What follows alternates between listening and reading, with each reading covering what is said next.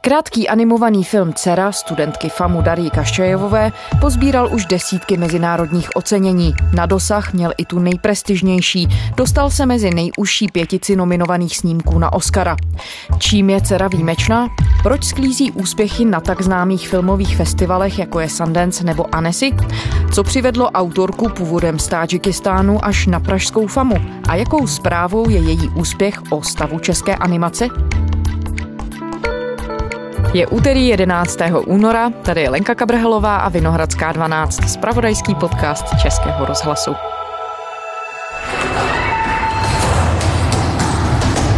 Roztřesená kamera zabírající vyděšenou holčičku utíkající po prázdném schodišti a nechápavý výraz jejího otce, když se k němu schovává. 15-minutový film Cera s happy endem o nepochopeném vztahu mezi otcem a dcerou natočila studentka FAMu Daria Kaščévová a teď má šanci bojovat s ním o Oscara. Krátký loutkový film Cera režisérky Darii Kaščévové se probojoval do nominací na Oscara. Česká republika tak bude mít zastoupení v amerických filmových cenách po 17 letech. For best animated short film, here are the nominees.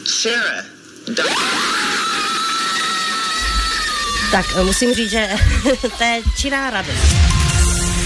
Film Dcera studentky pražské FAMu Dáry Kaščejevové neproměnil nominaci na Oscara. Cenu americké filmové akademie získal v kategorii krátkometrážní film snímek Herlav. které jsme vkládali ve film Dcera Dáry Kaščejevové, který si. Animovaný film Dcera, studentky pražské FAMu Dary Kaščejevové, tedy nakonec sice Oscara nezískal, ale určitě se o něm dá mluvit jako o velmi úspěšném snímku. Čím si tu přízení kritiky zasloužil? V čem vlastně ten film tak vyniká? Na jedné straně je to asi takovou konstelací hvězd, že to je opravdu náhoda, protože studentka Daria Kaščejevová ten svůj film natáčela jeden a půl roku a možná tam byli třeba i další kandidáti, ale to téma je takové univerzální, je to o vzájemném nepochopení otce a jeho dcery. Martin Hrnčíř z kulturní redakce Českého rozhlasu.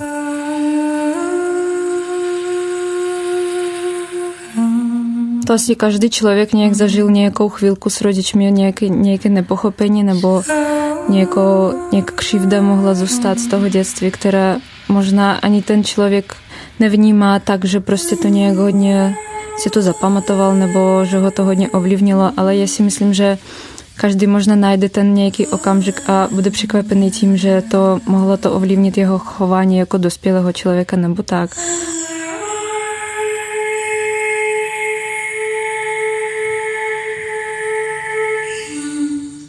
Takže od profesionálů často slyším, že je to něco, co oni ještě neviděli a čem si teďka ten profesionální svět hodně povídá o tom mém filmu.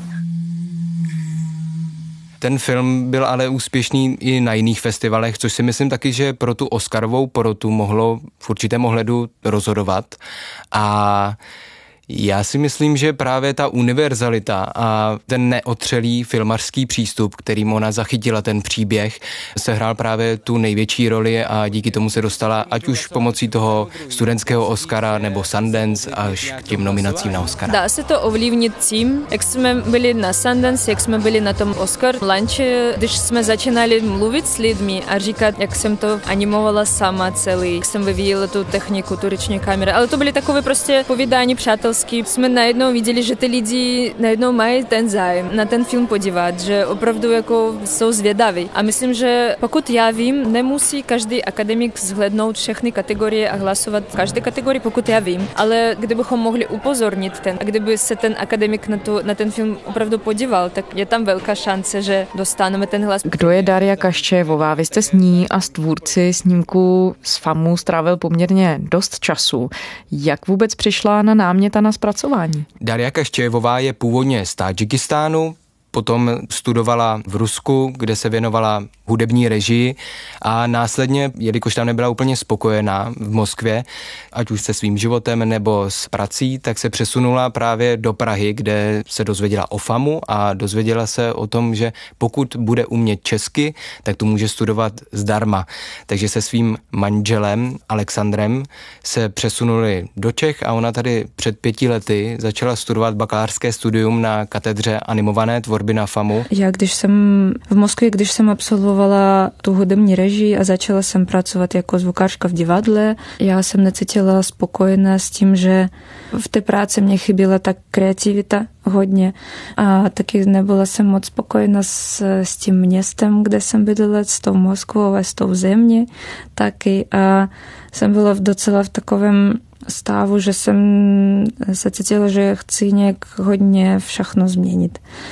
A zaprvé jsem chtěla někam jet do Evropy a, a jsem přemýšlela o Praze, protože mě to město hodně líbí a je to možná nějak blíž ruské mentalitě a to bylo také dostupněji než západní Evropa materiálně pro mě. A taky jsem jako jsem byla vždycky filmovým fanouškem a vždycky mě zajímala animace a jsem viděla hodně filmů z absolventů FAMu. Něk jsem prostě jednou jela do Prahy, šla jsem na FAMu a něk, jo, to byly, byly den otevřených dveří a jsem přišla na tu katedru a jsem si řekla, že to prostě chci zkusit. Co se týče toho námětu na ten film, tak film vznikal v rámci bakaláře jako bakalářský film a Ona sama zmínila, že pro ní šlo o určitou psychoterapii, že se snažila do toho vložit nějaké své pocity nebo zážitky, které měla se svými rodiči. To vlastně já jsem musela napsat nějaký námět na přijímačky na FAMu a jsem přemýšlela, co by to mohlo být. Jsem hledala nějaké téma a pak jsem si řekla, že prostě budu psát o sobě a jak jsem prostě vzpomínala na svoje dětství, protože mě hodně zajímá psychologie a jsem věděla, že člověk ve svém dětství může najít něco zajímavého, co možná to dětství skrývá a možná ten člověk v sobě hodně skrývá. Tak jsem začala potom nějak hodně patrat a našla jsem nějaké okamžiky v tom dětství, které jsem pochopila, že ve mně hodně nějak žijou ale možná nemůžu si nějak říct, že jsem na ně hodně pamatovala, ale když jsem si je vzpomněla, tak to pro mě bylo taková chvílka velmi působivá asi. A právě tyto momenty se hrály potom důležitou roli, ať už třeba při vytváření té postavičky, protože ta až nápadně připomíná samotnou Dariu, která má vlastně krátký sestřih, tmavé vlasy, krátkou ofinu.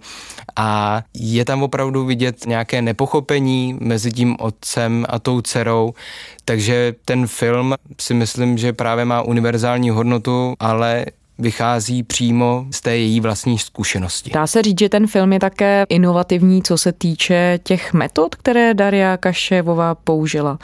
Klasická animace spojená s některými dokumentárními přístupy. Je pravda, že ty postavy, ty loutky samotné vznikly tím způsobem, že ona si vzala toaletní papír, na Pražské hamu, pokud se nemýlím, za což se i omlouvala, že tam využila vlastně těchto prostředků a sama si je vytvářela, což je v celku normální u animátorů, ale je zajímavý vlastně třeba i ten pohyb té kamery, že je opravdu dynamický, není vytvářen v postprodukci, takže je tam minimální zásah zpětně do toho filmu a do toho příběhu samotného. A právě i ta práce se zvukem, což si myslím, že opravdu je i netypické. Je pro mě hodně podstatný, protože vlastně já mám magistra z hudební režii, eh, jsem studovala v Moskvě a někdy jsem byla hudebnici dokonce.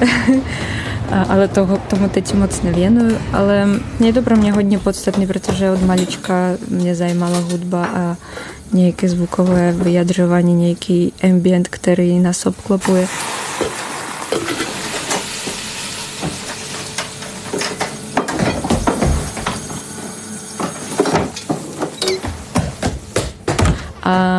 Na tom zvuku, na tom filmu jsem dělala sama většinou, jako tu zvukovou dramaturgii, pak mě pomáhal spolužák na tom finálním mixu, ale většinou ten zvuk jsem udělala sama. A pro mě byl hodně důležitý, aby dodal tu atmosféru nejspíš jako, ne jako v animovaném filmu, a nejspíš jako v hraném filmu, protože jsem tak trošku tím hraným filmem hodně inspirovaná se celý život.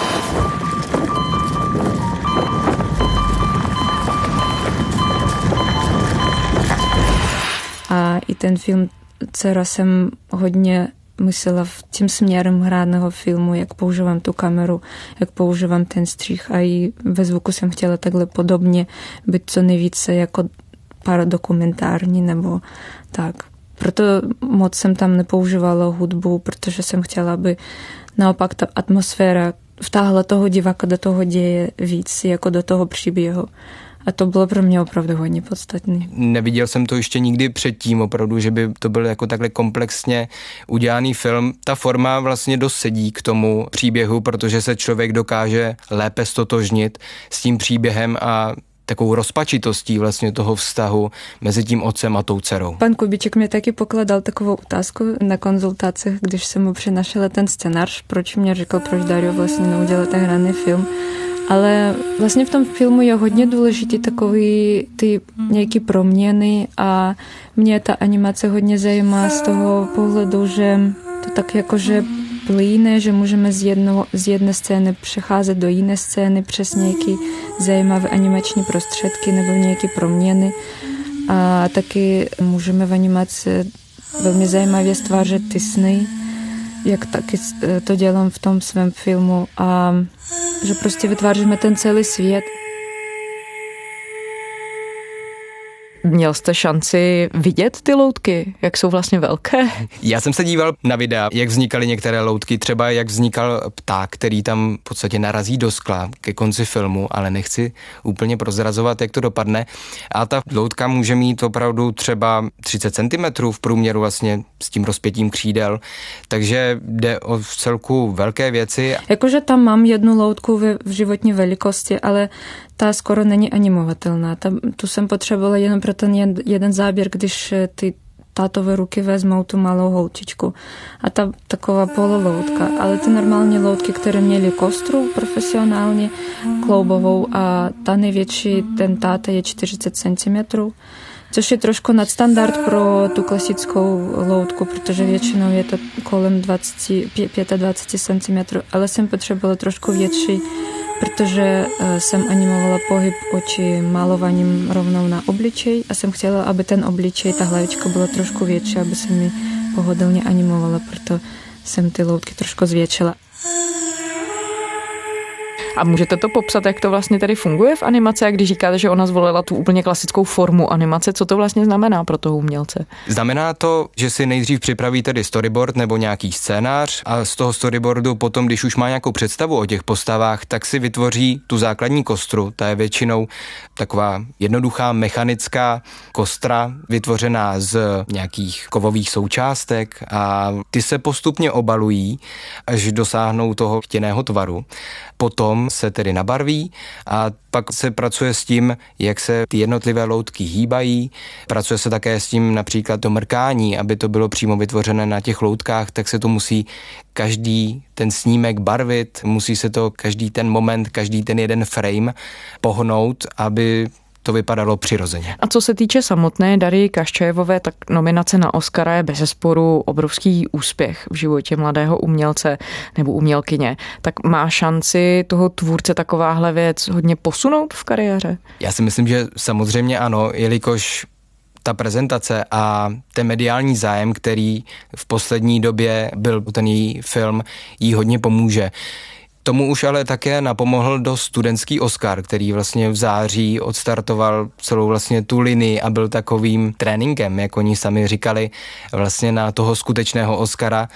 Já si myslím, že Daria je opravdu skromný člověk, který není až takový hráč, jako na o sobě říká. Já jsem se jí třeba ptal, jestli se nechává strhnout tím, že pozoruje třeba sáskové kanceláře, jakou šanci jí dávali na výhru na Oscara. A ona říkala, že úplně ne, že možná nechá vsadit svého manžela, ale já si myslím, že pro ní to bude znamenat v kariéře obrovský skok, stejně tak jako pro produkční společnost Maur Film, který stojí za produkcí tohoto snímku ale celkově já si myslím, že to nastartuje větší zájem o tu českou animaci, o které tady veřejnost nemá takový přehled, protože je například zavřená na těch školách a nebo na festivale. Jaká zpráva je ten úspěch Darie Kaščejevové vlastně o katedře animace na FAMu? Já si myslím, že skvělá, jelikož na katedře animace, kterou řídí Michála Pavlátová, která sama získala také řadu ocenění za své filmy, například na Berlinále, za svůj snímek Repete, Ona sama, Pavlátová, říkala, že dává svým studentům velký prostor pro to, aby mohli si něco vyzkoušet nebo třeba možná i chybovat ale velkou roli v tom taky sehrává právě podpora ze strany státu, ze strany státního filmového fondu, který v roce 2016 se rozhodl udělit mnohonásobně větší podporu právě animovaným filmům a to ze 17 milionů na 46. Tím chtěl dát spíše najevo to, že tam bude stabilně alokovaná částka, která umožní těm animátorům právě tvořit dlouhodobě, aby se nemuseli strachovat třeba o své živobytí. No a když porovnáme tedy tu českou animátorskou školu, a hlavně tedy tu současnou na FAMu se zahraničím, tak liší se v něčem zásadním, nebo učí se tu studenti nějaké zásadně odlišné metody, nebo mají jiný prostor k práci, než mají třeba na jiných filmových školách? Já si myslím, že u nás je celku silná tradice loutkoherectví a nebo té loutkové animace, takže ten přístup vychází právě z toho, že ty studenti u nás si opravdu chtějí sáhnout na ty věci nebo tu animaci vytvářet tak, že ať už třeba to zmínila také Daria, že to je vidět opravdu, že to je vytvářené právě ručně.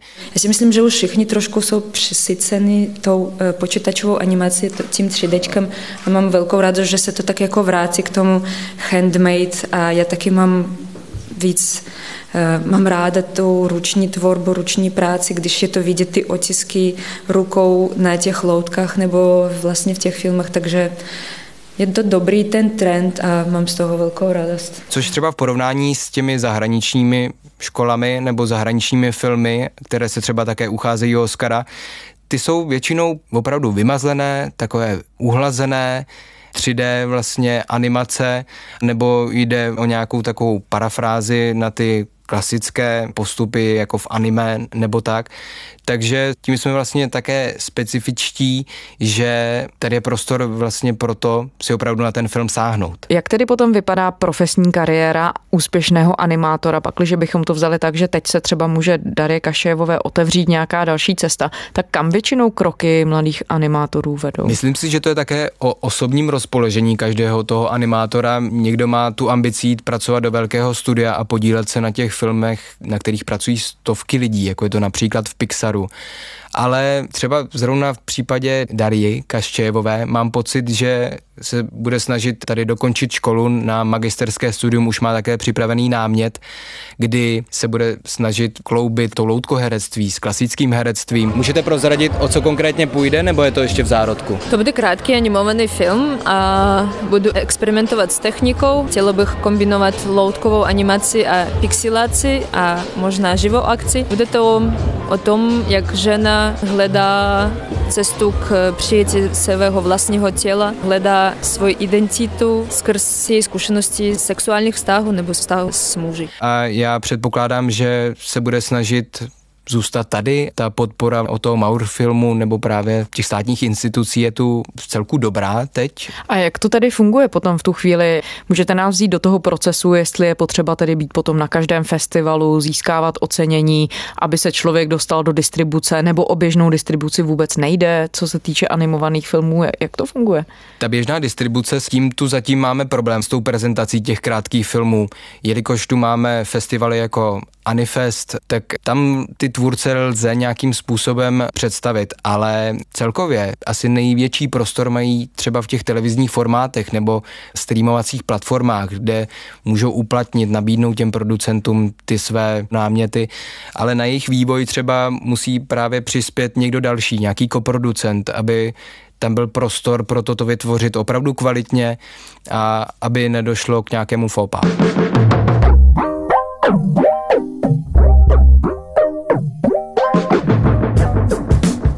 Třeba platforma Netflix, kde je jedním z nejoblíbenějších seriálů třeba BoJack Horseman. Mondays. well, good morning to you too. Oh, hey. Where? I love hey. který opravdu jako zasáh do toho prostředí docela zásadně. tak jsou nějaké momenty, kdy je tam jako velký fenomén, ale jedná se většinou o opravdu velké společnosti nebo několika člený tým, Což je docela zajímavé ještě připomenout, že na snímku dcera pracovala Daria úplně sama.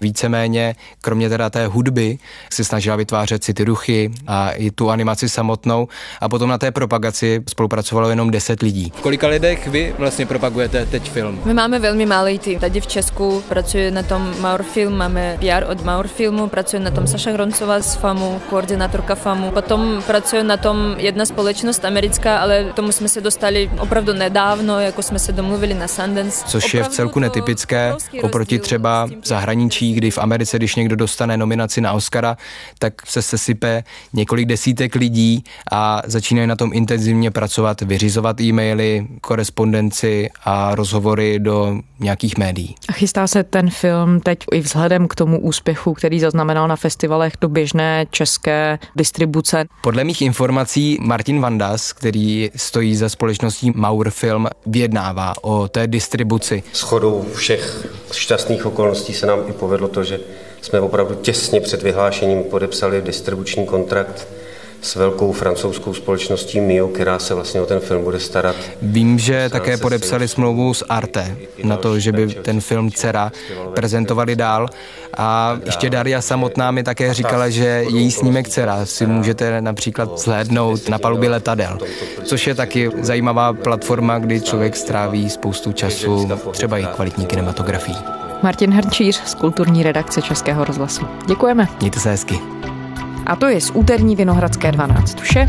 Vraťte se k nám kdykoliv na stránkách i rozhlasu. Jsme také ve všech podcastových aplikacích. Psát nám můžete na adresu vinohradská12 zavináč rozhlas.cz. Těšíme se zítra.